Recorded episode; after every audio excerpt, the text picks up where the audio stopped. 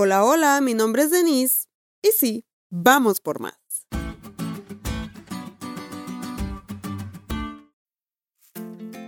Un abogado ha sido llamado a más que defender las causas justas de sus clientes.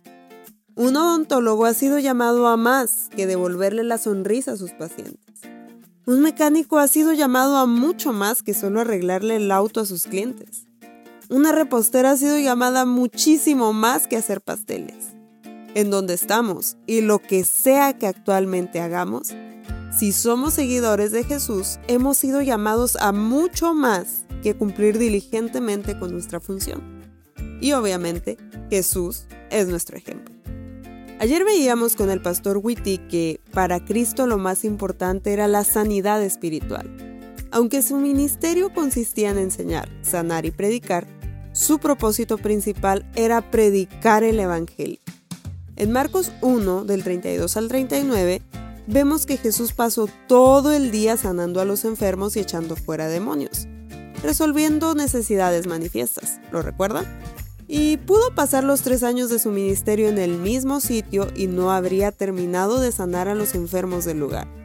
Después de pasar tiempo en oración a la mañana siguiente, cuando más multitudes buscaban aún más curación, decidió irse a otra ciudad y su razón era que tenía que ir a otras ciudades para predicar también ahí.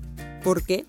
Porque su objetivo principal era predicar el Evangelio a fin de que todos conocieran que por medio de él podían tener vida en abundancia, perdón de sus pecados y sanar así el dolor que el pecado causa en los corazones. En palabras de la lección lo leemos así. Jesús no era simplemente un obrador de milagros espectacular. Él era el divino Hijo de Dios que vino en una misión redentora.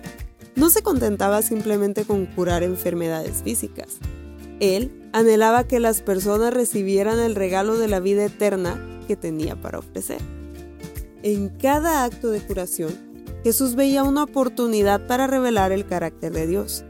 En cada acto de la función que sea que ejerzas, tienes exactamente la misma oportunidad. Has sido llamado a mucho más que ser un brillante trabajador. Puedes dar más reflejando a Jesús. Finalmente, ese también es tu propósito.